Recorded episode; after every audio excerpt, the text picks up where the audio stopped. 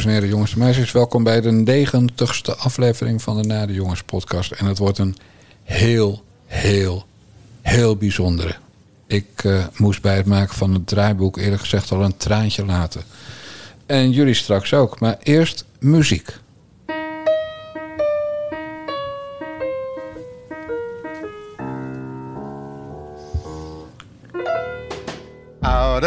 The tree of life, I just picked me a plum.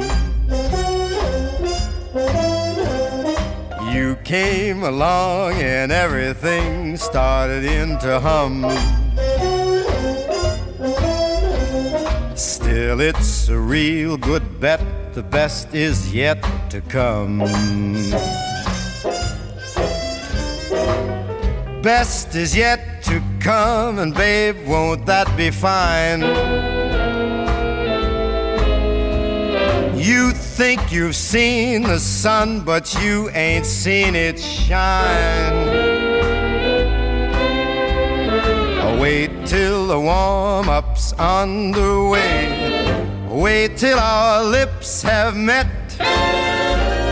And wait till you see that sunshine day. You ain't seen nothing yet. The best is yet to come, and babe, won't it be fine? Best is yet to come, come the day you're mine. Come the day you're mine. I'm gonna teach you to fly. We've only tasted the wine. We're gonna drain the cup dry. Wait till your charms are ripe for these arms to surround. You think you've flown before, but baby, you ain't left the ground. Wait till you're locked in my embrace. Wait till I draw you near. Wait till you see that sunshine place. Ain't nothing like it here. The best is yet to come, and babe, won't it be fine? The best is yet to come, come the day you're mine. Come the day you're mine. And you're gonna be mine.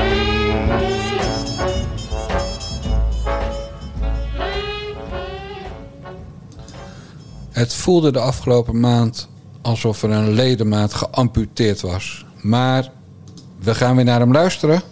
Bastiaan, Paschier, Paternotte zelf. Bas. Ja, de, be- de best is yet to come. Hè? Dat is heel goed gezongen door, eh, door de chairman of the board. Dat dacht ik. En, en je bent nog niet terug of je begint al te zeiken met niet te lang die muziek, Dijkgraaf. Eh, de, de mensen gaan weg. Nou, de mensen gaan niet weg, want de mensen zijn blij dat jij er weer bent. Ja, zal ik, eh, mag ik even één, één dingetje zeggen over, over dit nummer en Sinatra? en dat daar vorig jaar iets mee is gebeurd. Dit nummer heet dus The Best Is Yet To Come. En eh, dat, eh, dat is een, eh, een klassiek nummer van Frank Sinatra. En dat stond ook op zijn grafsteen. En hij heeft niet een hele grote grafsteen. En, eh, Zo'n typisch Amerikaans grafsteentje. Zo'n zo'n heel klein dingetje. En daaronder ligt dan die kist. En daar stond altijd op: eh The best is yet to come. Maar dat grafsteentje, dat is, dat is vorig jaar april.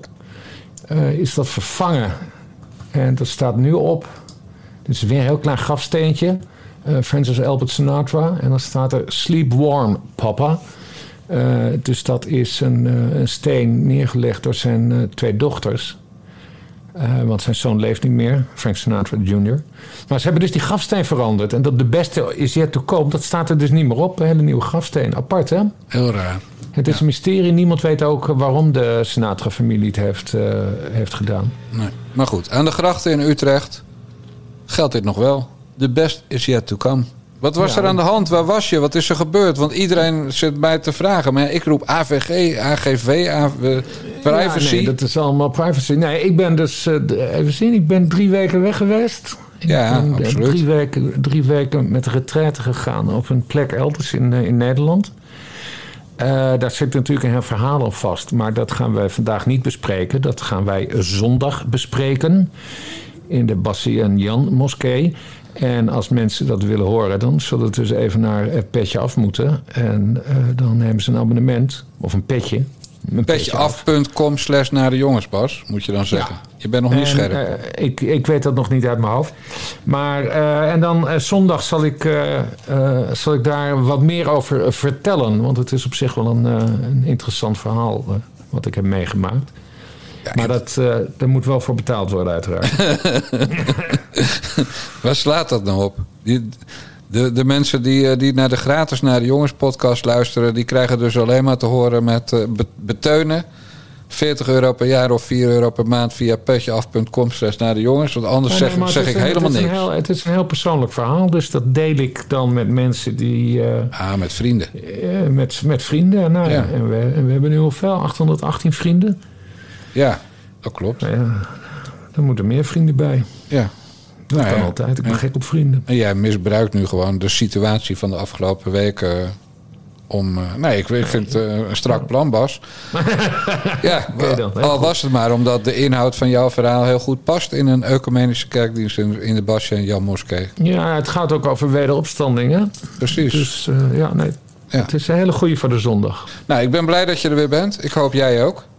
Ja, ik ben super blij. Ik ben super blij. Ja, goed. Nou ja, we, hadden, we hebben vorige week hebben we dan even bellen met Bassie gedaan. Maar, maar nu gaan we eventjes even een uurtje lekker lullen voor ja, de mensen. precies. Ja, en we beginnen met eh eh, Jean. Ja, onze luisteraars kijken ook allemaal niet naar die talkshows. Dus ik heb eigenlijk alleen maar fragmenten uit de talkshows gehaald. Dus Ja. het is nieuw voor ze. En het eerste fragment komt uit Jinek van gisteravond. En er was de gast eh, Alexander Pechtold. En het ging over eh, Gideon van Meijer, uiteraard van Forum voor Democratie. Wat denk je, Alexander, als je hoort dat deze experts denken dat de kans op een strafvervolging zo klein is?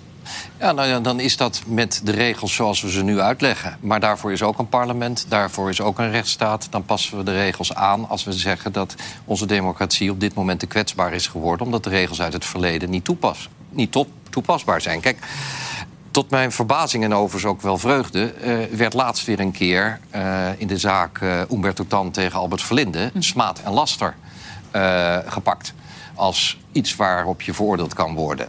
Eh, nou, dat had ik in geen jaren meer gehoord, smaad en laster. Ik dacht, nou, dat had ik in mijn tijd dan wel iedere week eh, iemand op kunnen, kunnen aanpakken. Dus soms moet je, wetten zijn niet statisch. De maatschappij ontwikkelt. We hebben spelregels nodig waar we ons aan houden. Die passen we jaarlijks aan, die passen we jaarlijks toe. Ik vind het niet goed en ik vind het niet prettig dat het nu naar aanleiding van een persoon of een één partij is. Eh, ik had liever gehad dat we een aantal jaar geleden al met z'n allen hadden gezegd: dit gaat de verkeerde kant op, want het gaat de verkeerde kant op. De suggestie, nog geen twee jaar geleden met de Verenigde Staten, die hier in, in, in besloten ligt.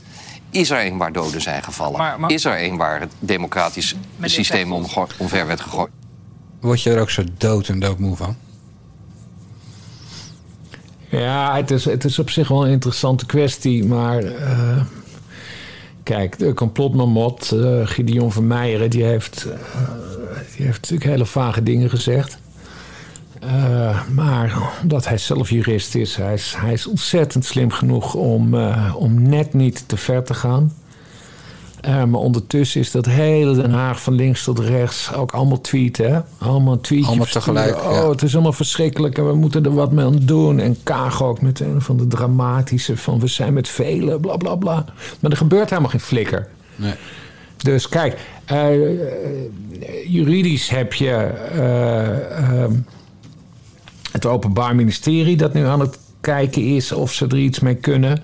Nou ja, volgens mij niet, omdat die knaap veel te slim is eh, geweest met wat hij nou precies heeft gezegd. Eh, als de politiek er iets mee wil, dan moeten ze het als Tweede Kamer gaan doen. Ja. Want het kabinet kan er ook helemaal geen flikker aan doen.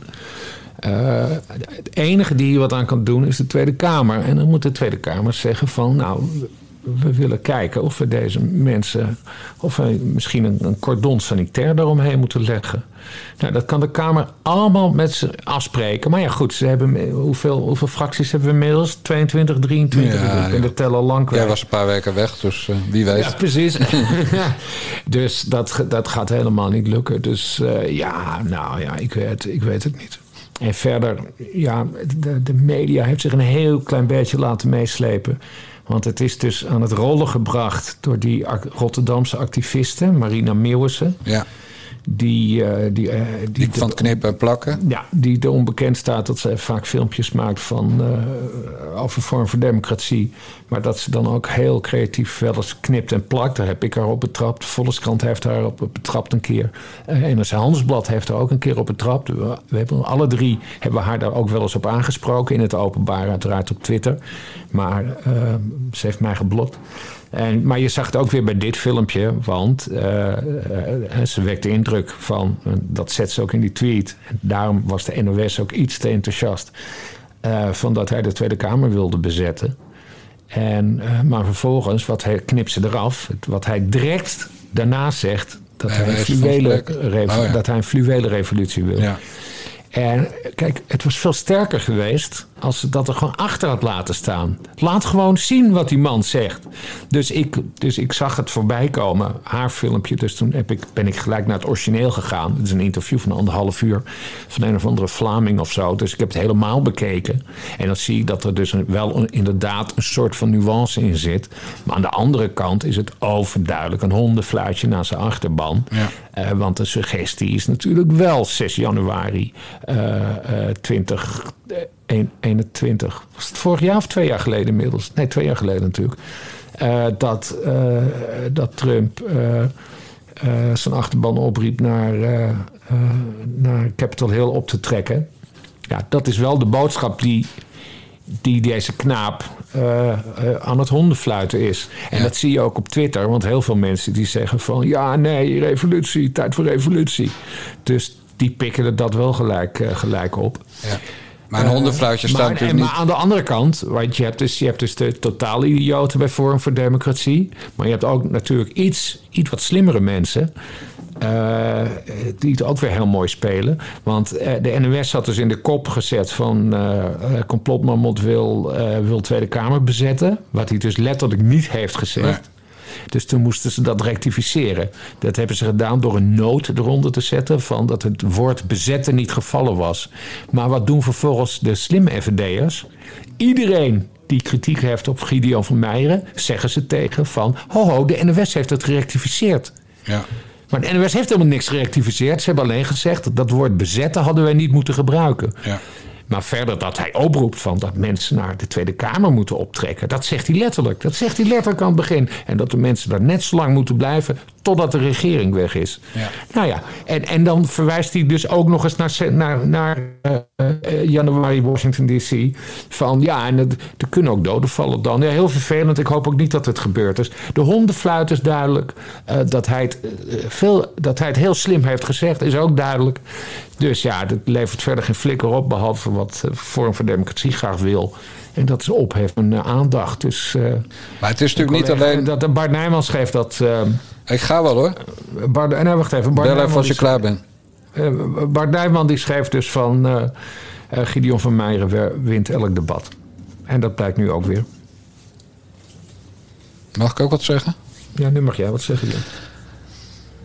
Het is natuurlijk niet alleen Van Meijeren die kikt op de ophef. Het is ook eh, Mark Rutte en Sigrid Kaag die vanuit een toestel op weg naar Bali eh, zitten te twitteren. Of althans Ja. een tweetje laten versturen. Het is ook eh, Adje Kuiken. Het is ook Sophie Hermans. Het is ook Jantje Paternotte. Het zijn weer allemaal de, de ophefgeilers. Ja. Het, als ze gewoon het negeren, is er niks aan het handje. En, ja, cordon sanitair is een groot woord.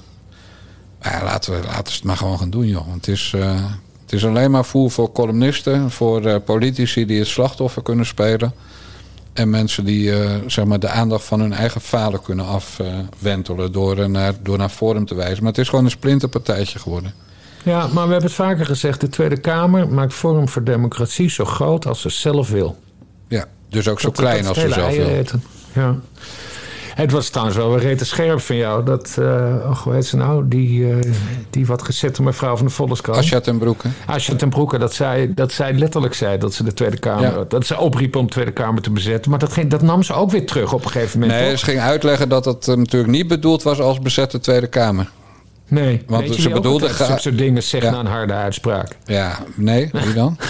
Thierry Baudet natuurlijk. Oh, zo, ja. ja. Ze deed een Baudetje. Asja Baudet. Zo heb, ik, zo heb ik het niet bedoeld toen ik zei... jullie moeten de Tweede Kamer bezetten. Nee, dat is overdrachtelijk. Overdrachtelijk. Nee, maar dat, daar heb je helemaal gelijk in. Uh, de Volkskrant heeft dus... De hoofdredactie van de Volkskrant heeft dus een column laten passeren... waarin inderdaad wordt gezegd... Uh, ga benzinepompen slopen, dacht ik... Uh, nou, en we zetten de Tweede Kamer, schreef ze letterlijk. Dus, ja, dus op het moment dat een columnist van de Volkskrant... zonder die twaalf tweets toelichting die ze gisteren of eergisteren sturen... zegt bezet de Tweede Kamer... dan is dat gewoon een oproep, ja, uh, een opruiing. En daar kan je voor veroordeeld worden. Ja. En Van Meijeren zei alleen maar dat hij hoopte dat het zou gebeuren. En een hondenfluitje staat volgens mij niet in het wetboek van strafrecht. Nee, nee. Dus, uh, maar goed, uh, fijn dat je terug bent, man. Ik, ik, ik kan tussendoor gewoon een stukje tikken. Ik gooi er een kwartje in en jij lult wel. Oké. Okay, ja, nou, helemaal volle energie. Dus dat, helemaal goed. Kwartje twee, vraag een uurtje, dinsdag, middag. Ja, dat was verder niet heel bijzonder voor Oké, oh, oh, oh, oh. Uh, kwartje drie, kwestie Bergkamp. Ja, dat was op zich wel leuk. Uh, uh, na het vragenuur waren de stemmingen... en dan krijg je de regeling van werkzaamheden... Uh, verschillende uh, partijen. Nee, ik begin gewoon bij het begin. Wieberen van Haga die wilde een debat over de kwestie. Uh, die kreeg van niemand steun behalve van PVV. Kijk, de PVV en Forum voor Democratie. Dus dat was, dat was heel snel duidelijk. Daar komt geen debat over. Dat is ook, dat was ook een van de argumenten die coalitie en oppositie gebruikten. Er is morgen weer een commissiedebat over, over de kwestie. Uh, God, heet het nou? Commissie van de werkwijze. Commissie van de werkwijze. Maar toen kwam Gidi Markenshouwer van de PVV met zijn eigen voorstel. Of voorstel. Hij vroeg zich namelijk af, en daar heeft hij volledig gelijk in wanneer komt er dan eigenlijk een uitspraak van de Kamer over deze kwestie? Want bij die vergadering van morgen, uh, daar kunnen ze geen moties indienen. Hè, dat, dat heette vroeger een, een hoe heet dat, AOP, POV, AOV. Nou, het heet nu in ieder geval een twee minuten debat. Ja. Dan kun je plenair na een commissievergadering kun je moties indienen. Uh, uh, maar dat kan bij dit specifieke debat kan dat niet. Dus Markershouwer die vroeg zich af van... Uh, ja, maar wacht eens even. Bergkamp die heeft tegen de media gezegd... dat zij het leuk zou vinden als er een uitspraak van de Kamer zou komen... of, ze, of ze nou wel of niet door moet gaan met dat onderzoek... of dat, of dat ze weg moet... En wat zei Bergkamp toen, toen hij dat aanstipte, van nou ja, ik zie deze regeling van werkzaamheden als, uh, uh, als een uitspraak van de Kamer. Oftewel, uh, ja. omdat niemand heeft gezegd ze moet weg op, op, op, op, op, op, op, op die drie partijen na dan. van Hagen PVV, Vorm voor Democratie. ja, dat is voor haar de uitspraak. Dus zij, zij voelt zich nu helemaal veilig. Of althans, ze wekt de indruk zich veilig te voelen je weet niet of er morgen dan weer allemaal punten van orde komen van uh, dat Marcus en dan gaat zeggen: Ja, nou, ik wil wel een uitspraak verdorie van de Kamer. Ja. Dus dat is spannend en, en uh, het blijft, het blijft een, een, een trainwreck in slow motion. En, en, en, iedereen zegt het ook. Frits Wester, de, de, Wouter de Wind, gewoon alle grote commentatoren. Ze zeggen continu, maar eigenlijk moet ze gewoon weg. Ze kan toch niet zo aanblijven. Het is een enorme toestand. Uh, maar Bergkamp die gaat het zo lang mogelijk rekken, zo blijkt. Nou, de kleine commentator uit Eerstega die heeft een heel andere visie op het verhaal dan de grote Frits Wester en de grote Wouter de Winter hoor. Mm -hmm. Vertel. Nou, al zou Vera Bergkamp uit de kas van eh, de Tweede Kamer uh, jatten. Al zou ze op de voorzitterstoel gaan zitten schijten. Al mm -hmm. zou ze gaan liggen scharen in vak K. Vera Bergkamp die Ja, sorry, ik zag het even voor me. Met wie dan? Ja, dat vroeg ik me Ja. gelijk. Ik zag een Je soort zag- vlek. Ik zag haar en een soort vlek, maar ik wist nog niet... Ik had er nog niet direct een beeld bij. Maar Al zou ze daarna de stoeltjes van Forum voor Democratie in de brand steken. Al zou ze daarna de puider uitrijden met, eh, met een of andere kut elektrische auto van haar. Dan nog laten Mark Rutte en Sigrid Kaag Vera Bergkamp zitten tot het eind der tijden. Dat is mijn visie en daar zult u het mee moeten doen. Ja, nou ja, tenzij eh, een van de coalitiegenoten dus eh, zegt... nou, nu ben ik er klaar mee, dan is het einde oefening. Maar dat doen ze niet. Maar dat, dat eh, nou ja, dat weet je niet, ChristenUnie misschien. Hey, joh, hey, hallo, hallo. ja, we we, we, Nee, kunnen dit net toch- Het maakt, dragen. geen, het maakt nu toch allemaal geen flikker meer uit. De VVD zou het zelfs kunnen doen als, als ze dat zouden willen. Dan, breekt, dan is het kabinet toch weg. Ja, nee, maar dat maakt er niet uit. Er komen, er komen toch provinciale statenverkiezingen. Alles, alles is mogelijk. Ja, maar ze kunnen in die zes mogelijk. maanden nog heel veel regelen hoor. Ten, ten nadele van de Nederlandse bevolking. Dus ze, ze gaan het echt rekken. Ja, ja, ja. Nou, in ieder geval, ik vind, Bergkamp is het aan het re- rekken. Eh, maar ze had vandaag trouwens wel weer een masseltje. Eh, dit weekend werd dus bekend dat, dat ook de ondernemingsraad tegen haar was. Ja. En, en, en vandaag werd bekend, nee, dus, of, of, of gisteravond was dat. Eh, eh, nee, we zijn helemaal niet tegen haar. Dat was onze voorzitter eh, van de ondernemingsraad, die inmiddels ex-voorzitter is. En die, he- die heeft voor verwarring in de media gezorgd. Maar, maar wij, zijn, wij zijn gek op de Kamervoorzitter. Ja, ja die is kneus ook een bende. Dus het is ook nog eens een bende binnen die ondernemingsraad. ja. Ja, die kneus heeft voor zijn beurt gesproken. Ja, nee, maar goed, iedereen heeft dus ruzie met elkaar. Iedereen is de lul. Kamerleden, de, de, het presidium, Bergkamp zelf. Nou, nu is er dus zelfs ruzie binnen die ondernemingsraad. Al die ambtenaren die trouwens geen ontslag hebben genomen, begreep ik. Maar, Nee, maar teruggetrokken, ja. Terug hebben het echt teringzooi. Ja, dat is toch niet te geloven. Als jij bij een eh, normale baas zit en eh, je bent het niet eens met het beleid en je wil, het niet, je, wil je werk niet meer doen, dan eh, neem je gewoon ontslag. En als je daar gaat zitten en je doet je werk niet, dan ga je eraan wegens werkweigering. Ja. Maar die lui zijn zo godschuwelijk goed beschermd dat het eh, of een ander baantje wordt of een goudgerande regeling. Ja, nee, maar dat is het mooie van, die ambtenaar, van ambtenaar zijn inderdaad. Eh, de ambtenaar die komt er sowieso altijd goed uit qua, qua centen.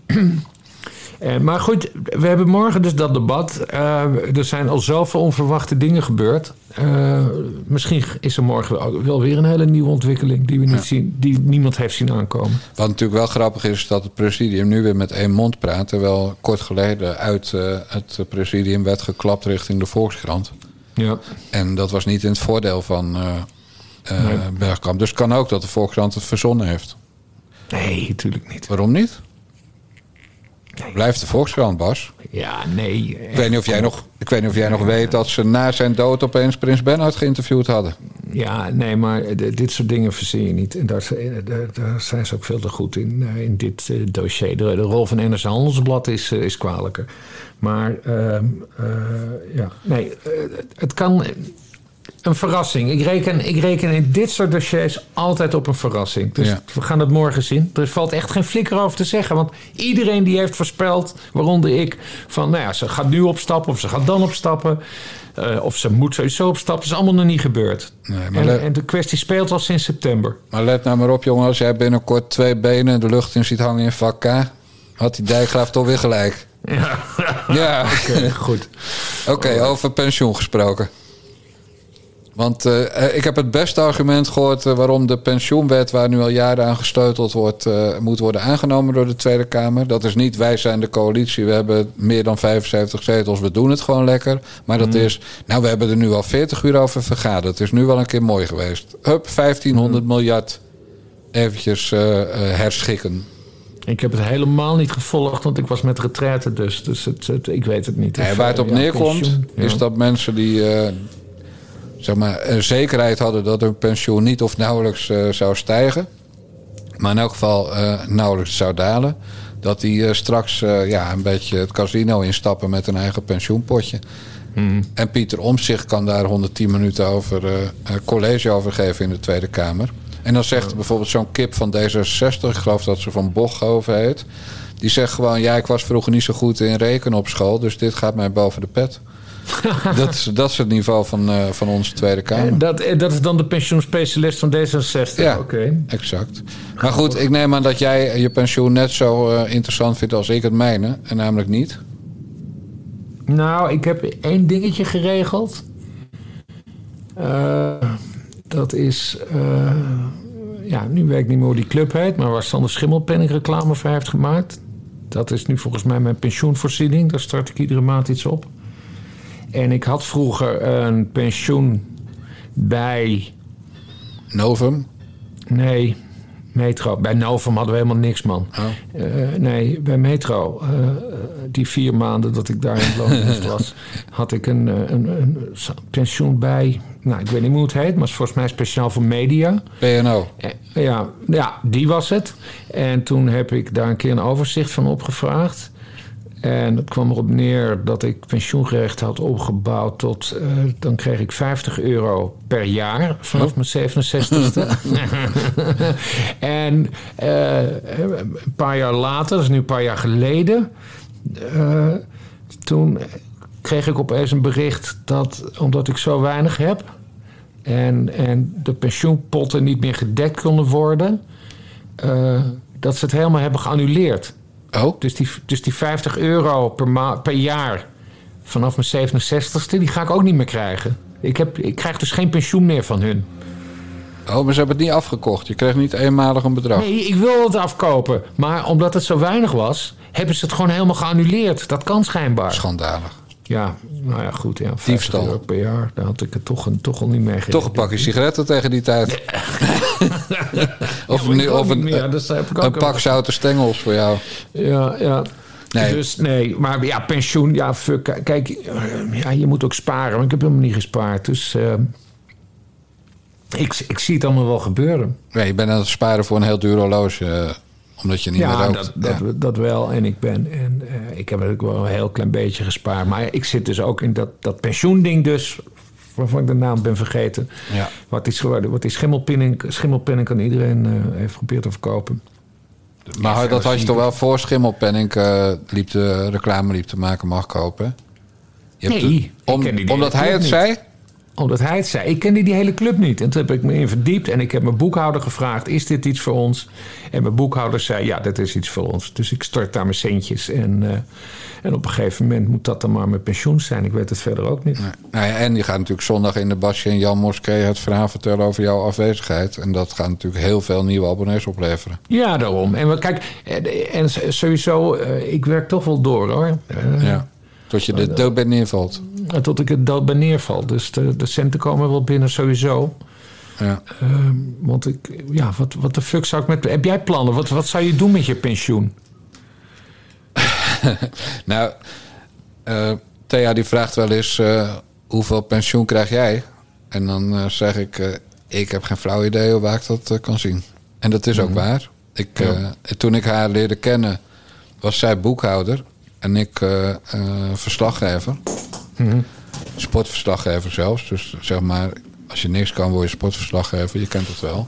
Ja. En ik zou, ja, boekhouder. Dus ik heb meteen gezegd, joh, dat is mooi dat jij boekhouder bent. Want dan kan jij bij ons mooi de administratie doen. En het Ja. enige wat ik belangrijk vind is dat ik kan pinnen. ja. Nou, dat is best wel asociaal voor mij. Ja. Maar ja, dat heb ik toch wel een jaartje of eh, dertig eh volgehouden zo. Dus Oh ik- nee, maar dan, dan heeft je vrouw dat dus allemaal bijgehouden. Want jij, jij bent belachelijk vaak in loondienst geweest bij verschillende clubs. Dus dan heb je sowieso pensioenopbouw. Dus dat komt allemaal ja, jaartje of 25 denk ik. Ja, nee, dan zit je dus geramd. Dat kan niet anders. Maar eh, kijk, ik heb natuurlijk dankzij het boek van de Meilandjes... dat is mijn pensioen. eh, de boeken Ja, van de Meilandjes, dat is sowieso. mijn pensioen. dat- dus dat daar, heb ik, sowieso. daar heb ik niks van gekocht. Eh, dus dat, dat geld, ja, dat is de pensioenvoorziening. Ja, En het ja, huis, kijk, het, huis is natuurlijk ook in 15 jaar wat meer waard geworden waar we wonen. Ja, Dat is ook, dus. Op het moment dat je allebei tegen een brug rijdt, is dat het pensioen wat naar de kinderen gaat. ja. Dus, maar ik heb me daar echt nooit druk om gemaakt. Ik leef echt bij de dag. Carpe diem, paternotte. Carpe diem, ja, ja, ik ook. En, maar ik, ik ga er ook altijd van uit dat alles goed komt. Dus dat... eh, Ja, nou ja, soms twijfelen we daar wel aan. Maar daar gaan we zondag eh, verder over. ja, ja, ja. hey, wij zouden... Ik, ik ga nu iets anders doen dan in jouw draaiboek staat. Maar hou gewoon je smoel. Lukt dat? Ja hoor.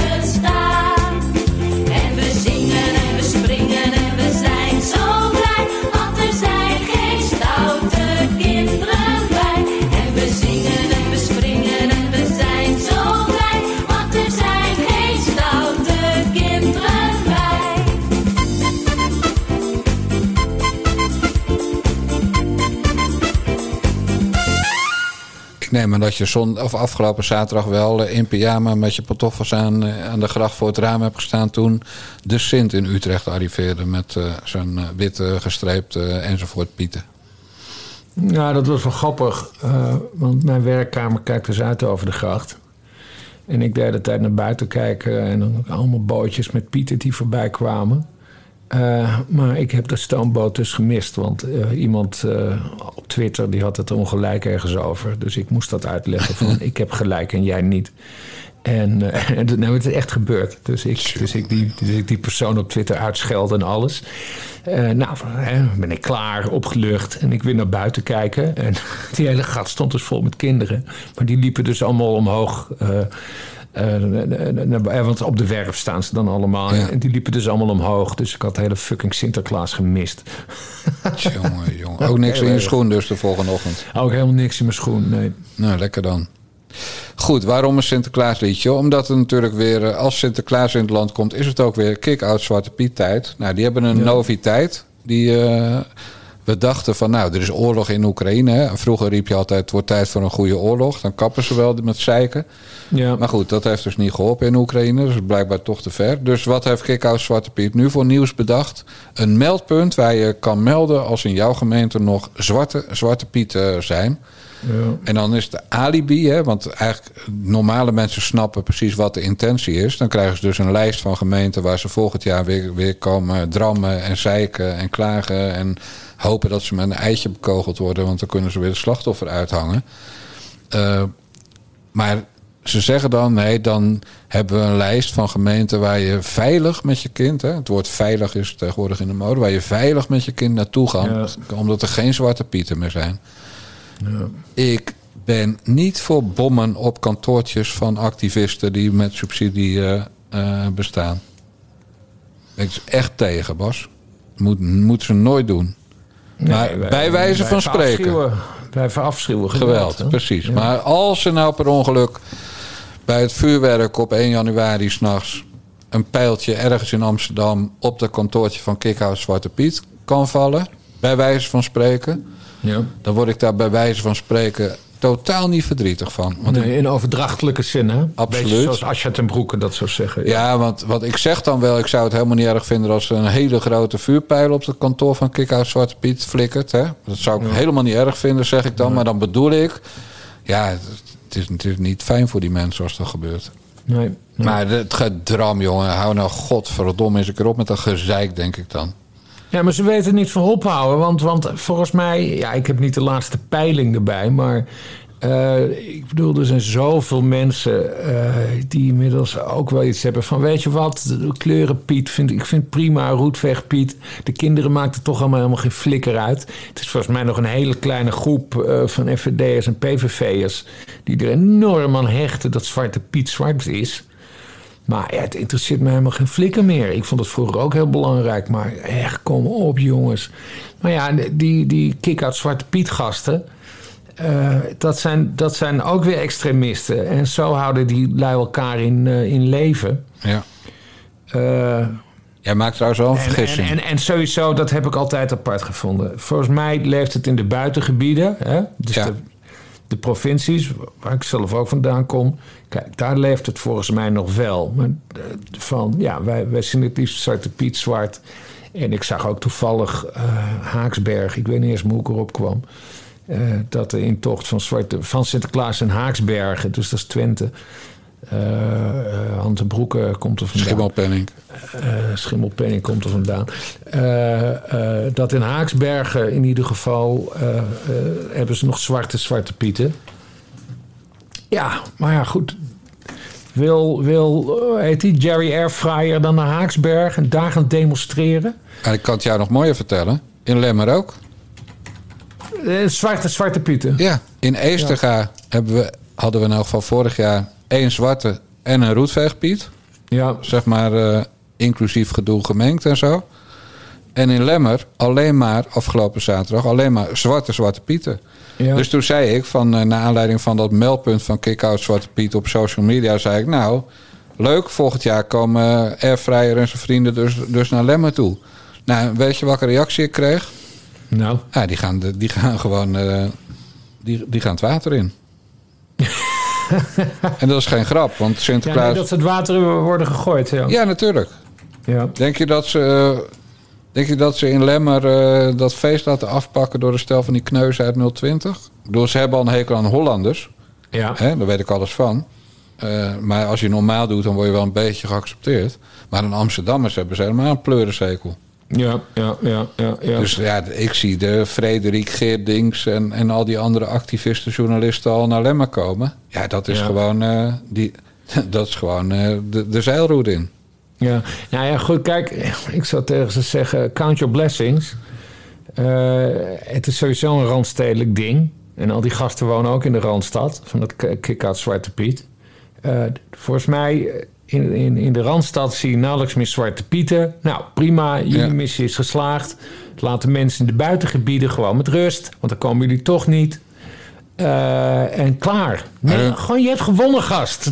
Airfryer. Je hebt gewoon gewonnen. Laat het gaan, man. Ja, Eikel. maar de, de misvatting die wij hebben, van dat we dachten dat het hier om ging, maar het ging hier Mhm. helemaal niet om. Want in hetzelfde weekend dat Sinterklaas aankwam, kwam ook dokter Beryl B. Biekman aan. Ja, ja, ja, ja, ja van Eh, platform Slavernijverleden of zo, toch? Exact. Eh, daar is ze de voorzitter van. En die zei, ik vond het echt wel mooi gezegd, ik had het zelf wel willen verzinnen. Nou, wij vinden dus dat alle nazaten van alle tot slaafgemaakten, zeggen ze dan, maar ze bedoelen gewoon slaven, maar dat alle nazaten van alle slaven 40.000 euro moeten krijgen van Nederland, netto. En ja, de, de killer was echt als voorschotje, een gebaar. Ja. Nou, we hadden dus 600.000 eh, slaven die eh, door Nederland zijn verhandeld. Hè? Eh, volgens de officiële cijfers. Ik heb het van de NPO, dus dat klopt. Nou, dan hebben we het over de, van, van 1500 zoveel tot 1800 zoveel in die eeuwen. Je weet dat mensen met grote piemels, met pigmentverwende huid, gemiddeld meer kinderen maken dan mensen zoals jij en ik. Jij nul en ik twee.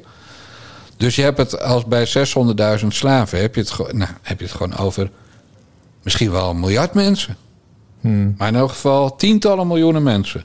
En die moeten allemaal 40.000 euro netto voorschot krijgen van Nederland. Volgens Ja. Beryl Biekman. Ja. En daar is al die tijd om gegaan, Bas Paternotte. Ja. Poen, Nou ja, poen, hun, poen, hun, hun. Die Beryl Biekman, dat is, dat is een eenling hoor. Nee, Dat nee, is- nee, nee, nee. Jawel, jawel. Ik heb, wel, ik, heb, ik heb me daar wel eens in verdiept. Wat al die clubs doen, hè? Ze, ze, ze beginnen allemaal stichtingen en organisaties en weet ik veel. En Biekman is daar ook eentje van met de, met het landelijk platform Slavernij Verleden. Dat is helemaal geen grote club. Eh, dat, doet ze, dat is gewoon een eenlingen ding. Eh, ze heeft een keer bekend, milde bekendheid gekregen toen ze een, eh, toen een, een, een bo- een boek van Harry van Bommel werd in de fik gestoken. Eh, oh ja, hij had een boek geschreven in 2015, Surinamers in de polder. En dat, dat is toen in de fik gestoken door, door een of andere Surinamer of zo. En Prem Radak, Radakishun, Ja. die, eh, die, die vond dat maar helemaal niks. En die Biekman, die vond, die vond er dus allemaal dingen van. Dus die was tegen dat boek. En toen heeft hij haar een... eh, eh, eh, God, wat zei hij nou? Oh ja, een gefrustreerde negerin Ja. genoemd. ja oké. En toen is zij naar de rechter gegaan en zoals het hoge beroep en de artikel 12 procedure, dat heeft ze allemaal verloren. Ja. Dus dat, die, vrouw, die, is, die vrouw is knettergek. Die is knettergek. Jij, En uiteindelijk ging ze ook roepen: ja, en de, de rechtelijke macht eh, eh, is, is ook af- afrofobisch. En, eh, en racisme zal er moet verslagen worden. En, en, maar het is een heel klein clubje, is zij. Dus het stelt helemaal geen flikker voor wat die vrouw wil. En ze heeft, het is ook helemaal geen originele gedachte, want het is. nou, het bedrag was altijd vaag. Ja, nee, maar goed, herstelbetalingen, dat komt natuurlijk uit de Verenigde Staten. eh, dat, daar zijn ze al sinds de jaren zestig, ligt dat, zijn daar clubs mee bezig. En, eh, en dat is ook wel eens uitgerekend wat het voor de, de Amerikaanse overheid zou kosten. En dan kom je uit op, op duizend miljard miljoen of zo. Ja. Hey, zoals anderhalve Joop den Uyl zou zeggen, drie dingen. Ja. Ten eerste, herstelbetalingen.nl. Jij weet dat ik die website met mijn vooruitziende blik jaren geleden al heb geregistreerd. ja, zo ben je. Exact. om ze voor de voeten te lopen. Maar ik dacht van nou laat ik ze dan ook eens een Sinterklaas cadeautje geven. Dus ik heb die website via mijndomein.nl te koop gezet. Voor het schamele bedragje van 10.000 euro. Oké. Dus, dus dat is een paar, eh, nog geen cent de neus als we straks die herstelbetalingen binnen hebben. Ja. Nou, ik ben benieuwd of ze, als ze moeten betalen in plaats van het handje ophouden, of ze ook zo actief zijn. Dat was één. Ten tweede, jij onderschat de kracht van kleine groepjes. Dus al zou Beryl Biekman in haar eentje zijn, dan wordt ze door de Nederlandse overheid, want zo werkt de Nederlandse overheid, dermate serieus genomen dat ze wel degelijk invloed heeft. Zie federatief Joods overleg. Ik weet niet precies, althans ik wil niet zeggen hoeveel mensen daar precies bij betrokken zijn. Want als ik dat zeg heb ik weer gezeik. Maar heel weinig. Ja, eh, de vader en de zoon. Ik, ik zeg daar niks over wie dat nee, precies weet zijn. ik. Dus ik, zeg- ik zeg het voor de veiligheid ook niet. Nee, maar dat maar de mensen, na de, verluid. de goed, vers- de goed verstaande. Oké, dus dat, is Ja. dat was punt 2. En punt 3. Het is niet alleen Beryl Biekman die dit doet. In Suriname zit de voormalige voorzitter van de Surinaamse bank. En zijn naam ben ik even kwijt. Maar dat is zeg maar de broer van Beryl Biekman. Want even voor de mensen die mijn briefje van Jan hebben gezien. Die foto was dus niet een man in vrouwenkleding. Maar zo ziet Beryl Biekman er echt uit. Dat is gewoon niet dat je zegt een lekker wijf. Misschien wel geweest, maar dan hebben we het over een eeuw geleden. ja. Maar goed, in Suriname zit dus ook zo'n vent die ook ge- gehoord wordt. eh, en, en bijvoorbeeld afgelopen zomer toegang had tot die negen parlementariërs uit de Tweede Kamer.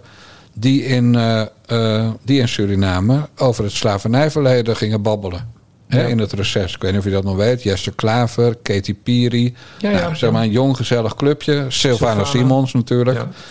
Eh, dus daar, is in, in- daar heeft die vent, die Beryl Biekman-achtige man...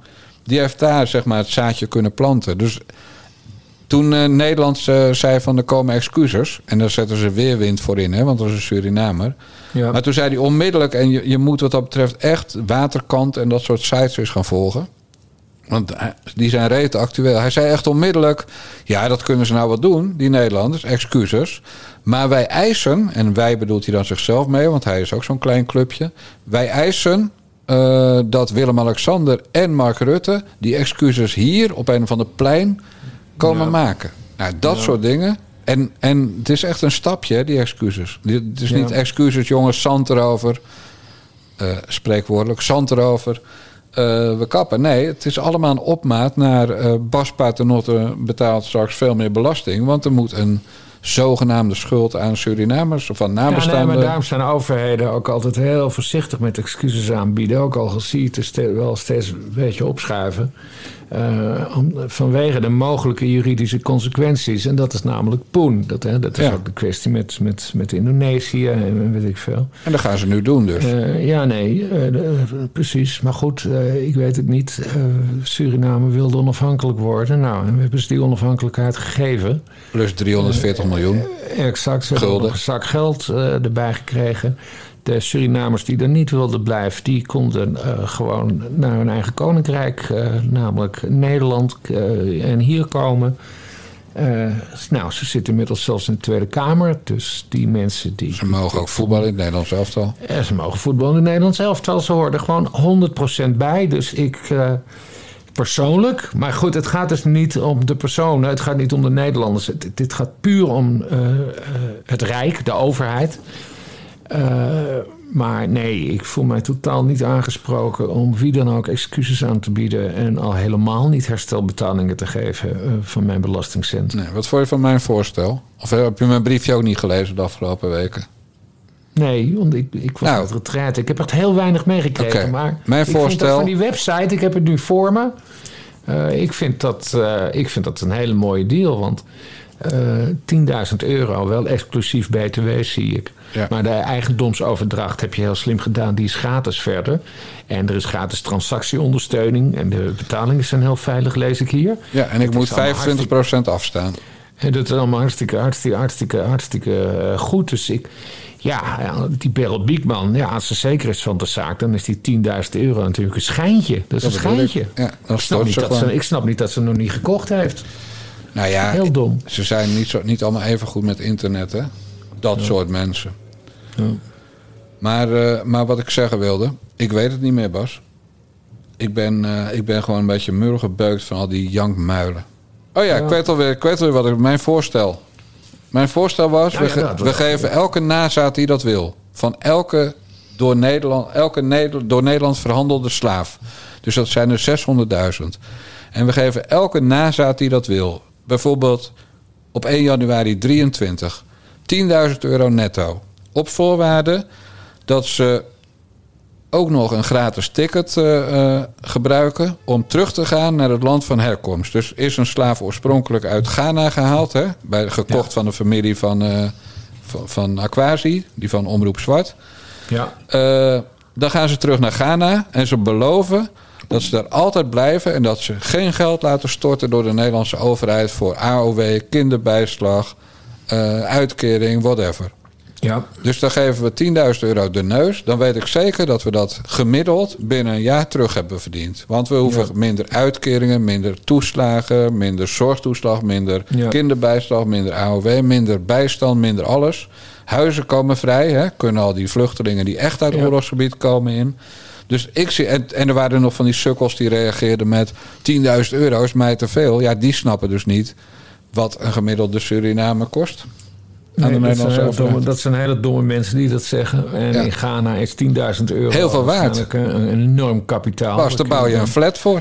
Ja, of daar kun je een hele plantage voor Ja. jezelf... Een, een plantage, sorry. Een, eh, een, een boerderij van kopen als, eh als oud Genees. Eh, dus nee, ik vind dat op zich wel een lollig plan. Maar eh, ja, dat zijn nog 15 mensen die erop eh, ingaan, denk ik. En de rest blijft lekker hier. Want dat is veel prettiger natuurlijk. Nee, dat bedoel ik, Bas. Want in Ghana is de gezondheidszorg niet zo goed. En in Ghana zal ongetwijfeld meer criminaliteit zijn. En het is er ook nog eens hartstikke heet. En dat zijn ze natuurlijk weer niet gewend. Nou, het probleem eh, is meer dat ze geen nieuwe centjes meer krijgen na die tien rug. Nee, Daar gaat het Nee, volgens mij precies. meer om, Bas. Ja, moet, dus moeten ze ook nog gaan werken. Ja, nou, ik... eh, ja, nee, het is een leuk plan, maar het, zijn 15 mensen die er mee gaan. Ja, doen. kortom, ze, het is gewoon rupsje nooit genoeg BV bij die Ja, Surinamers en Antillianen. exact. En het is zaak dat de overheid er niet voor gaat buigen. Maar wij kunnen nu al voorspellen dat de overheid daarvoor gaat buigen. Ja. Bas?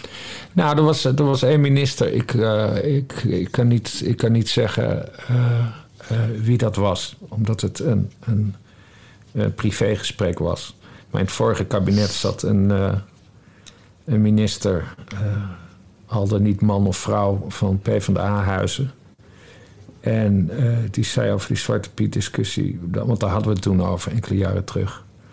Eh, die zei gelijk van ja, de, de, de volgende stap zijn natuurlijk herstelbetalingen die ze willen hebben.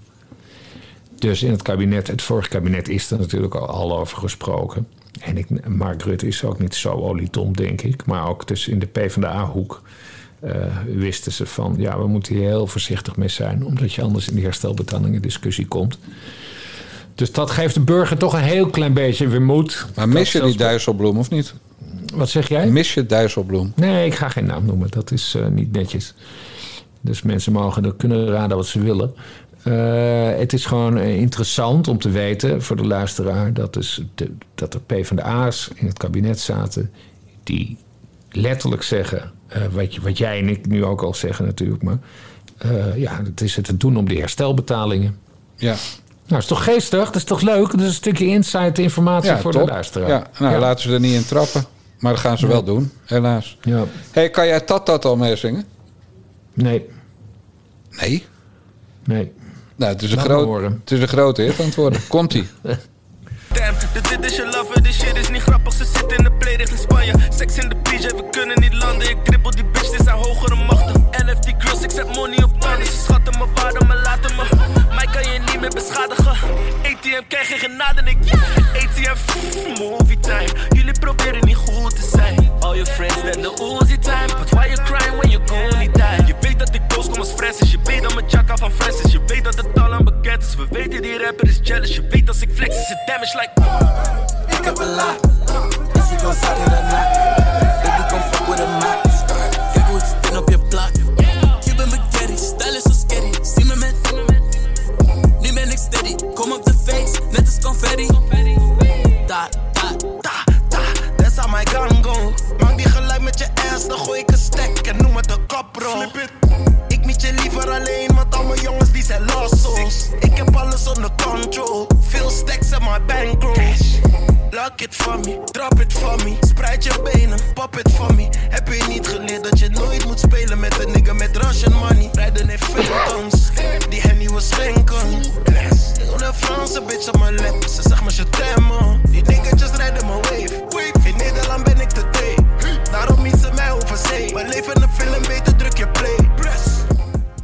Dit waren dus...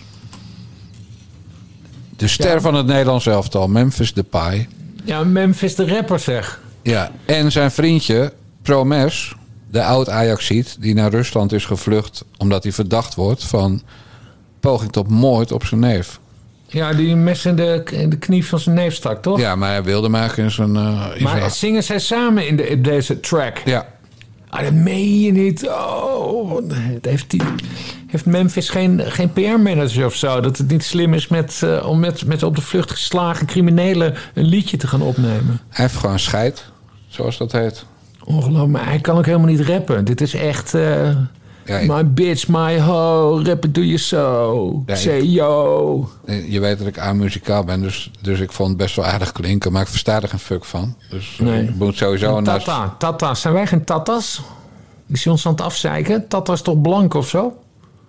Ja, Bas, pff, la- laten we de mensen niet wijzer maken dan ze zijn. Hè? Want voor je het weet is het weer opruiming en alles. Ja, maar waar het me om kijk, gaat, ik- ja. Bas. Er begint volgend weekend een WK voetbal. Ja. En Louis van Gaal, die houdt niet van vervelende mensen. Die Nee. wil dat iedereen zich netjes gedraagt. En Louis van Gaal, die wordt dus vlak voor het WK begint geconfronteerd met zo'n sterspeler. Die met een, eh, eh, ja, niet een veroordeelde eh, moordenaar, maar in elk geval met iemand die verdacht wordt van poging tot moord, Ja. een liedje gaat zitten rappen. En dat Ja. lijkt mij niet zo erg eh, in de stijl van Louis van Gaal. Nee. Nou ja, goed.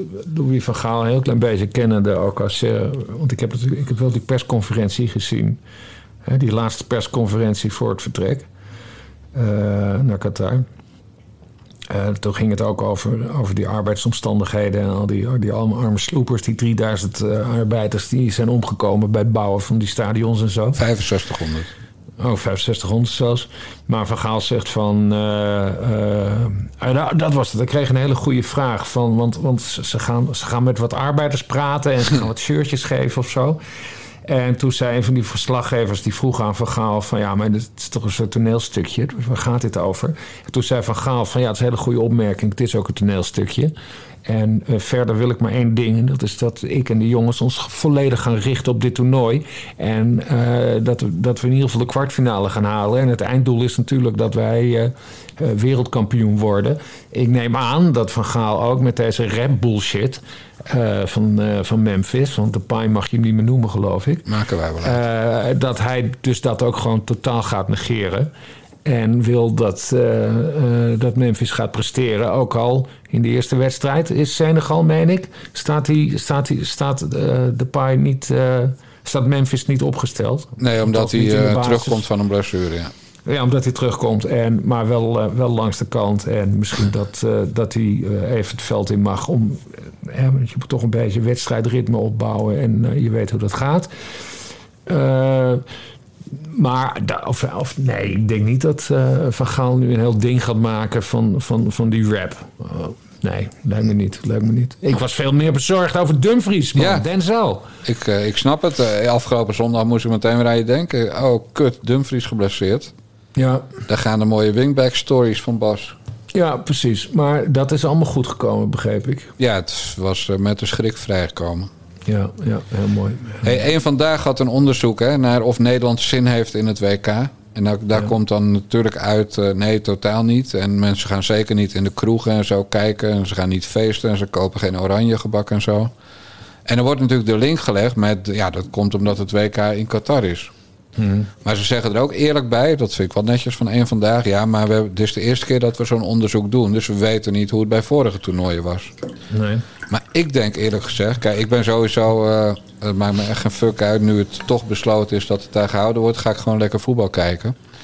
Maar ik denk dat het misschien wel meer te maken heeft dat het niet leeft met het feit dat er mannetjes als Memphis Depay en Virgil van Dijk, weet je, met dat knielen voor eh, Black Lives Matters. met, met, met het uh, populair, hoe heet het, uh, het, deugen, met, met dat armbandje, die aanvoerdersband.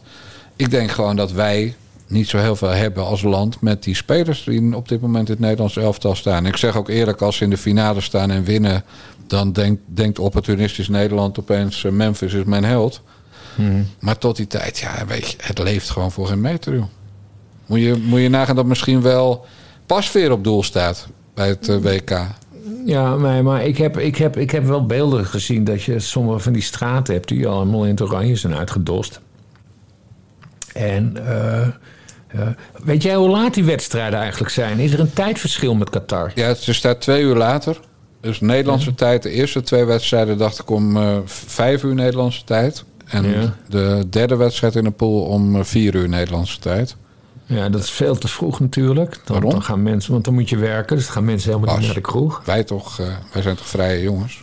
Ja, nee, wij wel. Ik zet gewoon de. Nee, want ik, ga, ik denk wel dat ik alles ga kijken. Maar ik vind dat ik ben. Ik, ik bedoel, ik mag heel graag de WK's en EK's kijken.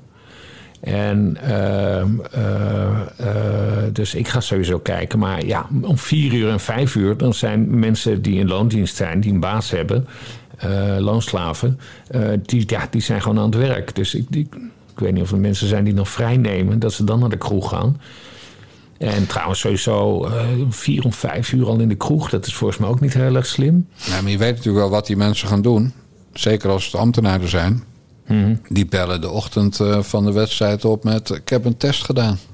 Ja, ja, ja, ja. ja en voor ambtenaren sowieso. Gratis die, vrije dag. Die, die werken sowieso maar drie dagen per week, geloof ik. Dus ja, ja. Maar, ja, maar leeft het, leeft het? Uh, ik kan alleen voor mezelf praten. Bij mij heeft een EK of WK eigenlijk nog nooit geleefd totdat het begint. En dan, ja. en dan want dat had ik ook met het merendeel van... Ik heb bijna alle oefenwedstrijden en kwalificatiewedstrijden gezien. Uh, uh, als, het, als het bezig is, ja, dan kijk ik toch wel, omdat ik het, omdat ik het leuk vind. En, en het, ik mag dan ook graag over twitteren. En een magisch kwartiertje. En, en, en een beetje voorspellingen doen. En gewoon al het gelul. Het, is, uh, WK, EK's zijn echt heel leuk op Twitter. Als je op, als je op Twitter zit. Uh, en ik kijk soms met mijn vrouw naar wedstrijden. Dat is ook gewoon gezellig. dus het gaat wel leven, denk ik. Ik maak me niet zoveel zorgen over.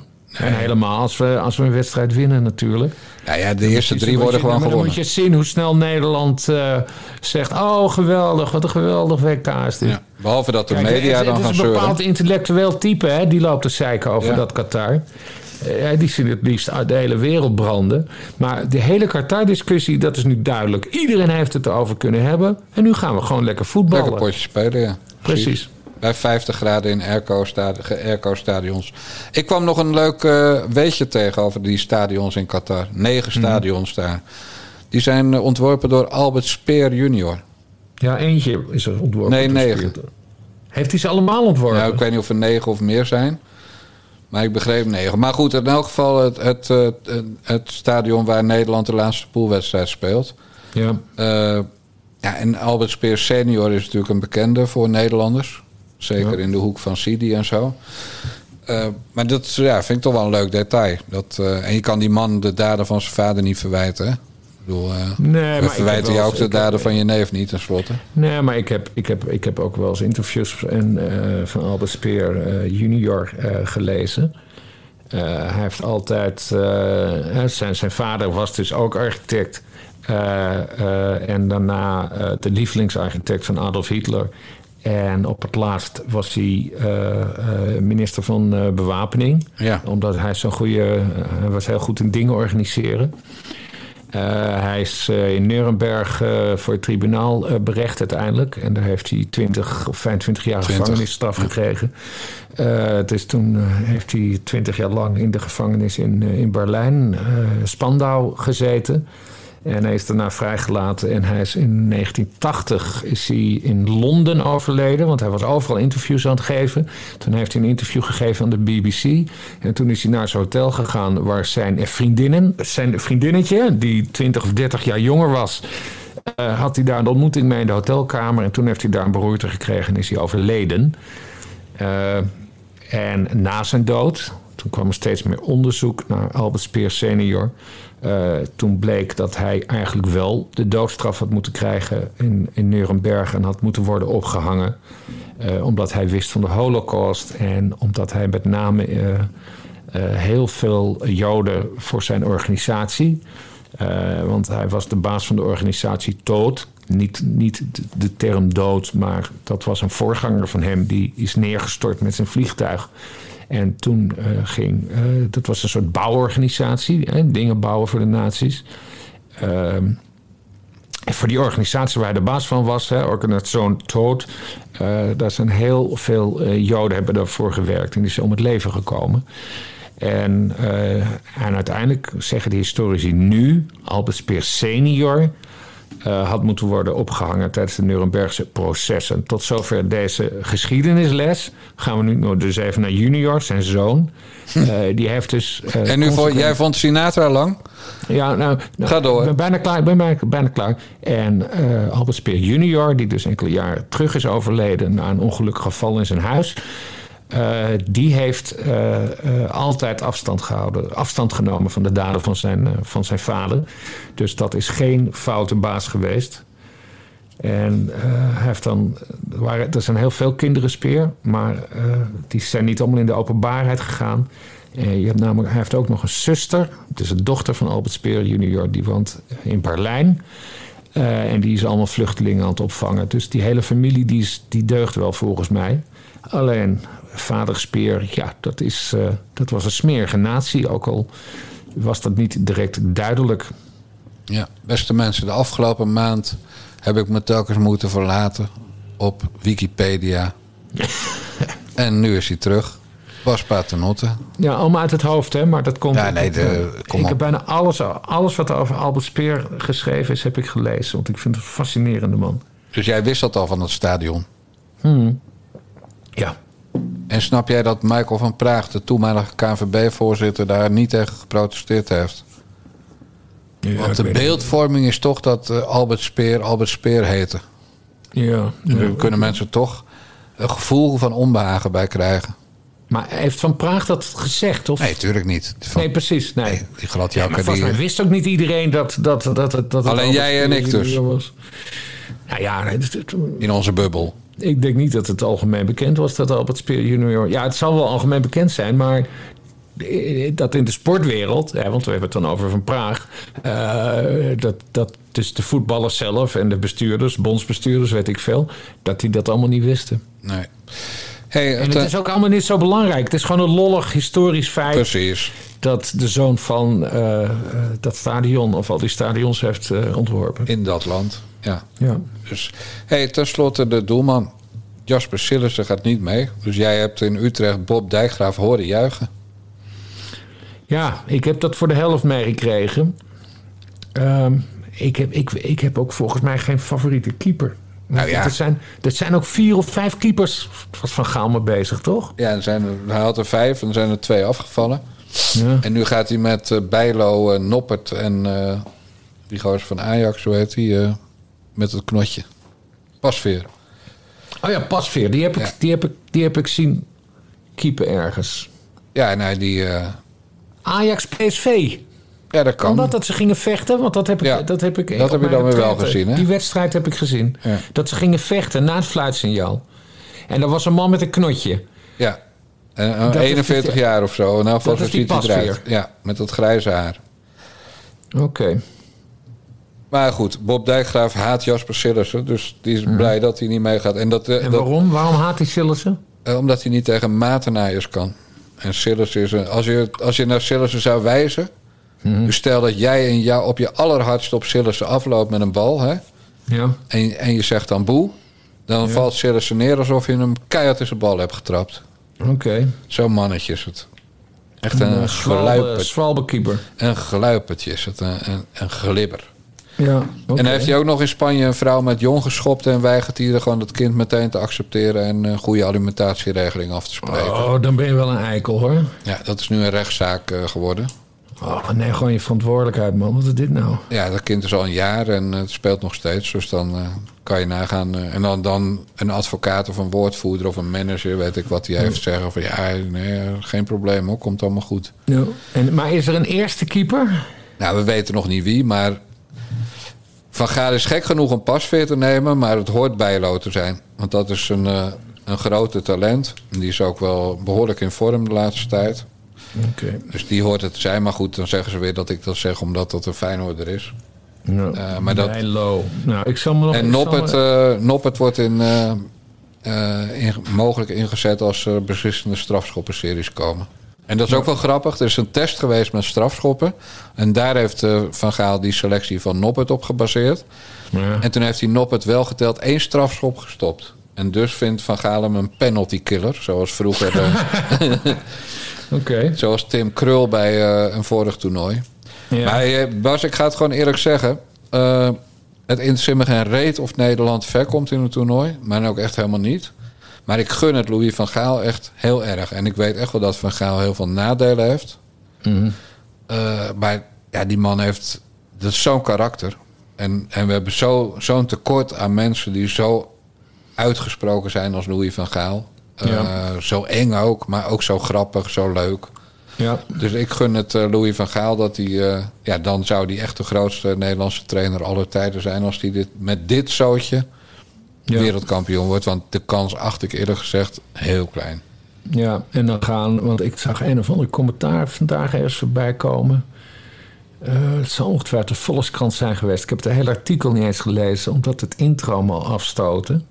Maar dat was dan een of andere columnist en die, die vergeleek Qatar met eh, de Olympische Zomer- en Winterspelen van 1936, omdat die door Hitler-Duitsland werden georganiseerd.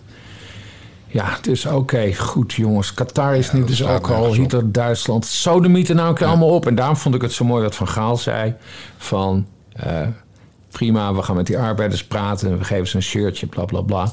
Maar daarna gaan we gewoon voetballen. Ja, vond ik heel goed van hem. Waarvan akte en wij gaan genieten daarvan. En we gaan er ongetwijfeld een keer over bellen... of het er op een andere plek over hebben. Ja. Eh, ten slotte, hoe sta jij tegenover een percentage van 30? 30 voor wat? 30% van onze nieuwe abonnees is vrouw. Oh, maar dat zijn we dus omhoog gegaan. Nee, want er zijn ook mensen, en dat vind ik wel een beetje lullig. Er zijn ook mensen tijdens jouw afwezigheid meteen die hebben opgezegd. Oh, hoeveel? Ja, dat weet ik niet. Maar per saldo zijn we dus iets vooruit gegaan. Of nee, zijn we er eentje achteruit gegaan in al die tijd dat jij weg was. Omdat ik weg was. Nou ja, niet per se dat, was dat de reden. Misschien hebben ze wel een hekel aan de invalbassies die we hebben gehad. Eh, of misschien vonden ze wel, ja, als ze toch alleen maar de gratis podcast doen met invalbassies, dan krijg ik voor mijn 1 euro per week helemaal niks extra's. En dan zeg ik op, weet ik veel, Bas. Maar Nee, ik denk dat ze zijn weggegaan omdat ik er niet was. Ja, dat Komt denk ik dus ook. op neer dat ik onmisbaar ben. absoluut. ja, ik ga binnenkort eh, ook een tijdje tussenuit. En eh, ja, dan, dan, ik denk dat we dan gaan groeien. Het ligt aan Dijkgraaf. Ja, natuurlijk. Ze, wil- Ja. ze willen alleen maar de nare jonge Bas. Ja, Nee, de, Nare Bas podcast willen ze gewoon. Maar goed, ik ga, ga tenslotte eventjes... eh, ja, eh, we gaan veel draaien en dan gaan we even de nieuwe abonnees eh, benoemen, Bas. Vind je dat goed? Eh, eh, ja, en dan, en dan gaan we straks nog eventjes zeggen dat we zondag Ja, dus ja, echt ja, een ja, soort ja. van bijzondere aflevering. eh, Absoluut. Momentje. Want, beste dames en heren, eh, beste dames, beste heren, beste jongens, beste meisjes. We hebben aan nieuwe abonnees de afgelopen week mogen verwelkomen. David of David. Dat ligt aan of die besneden is. Benno, Steven of Steven.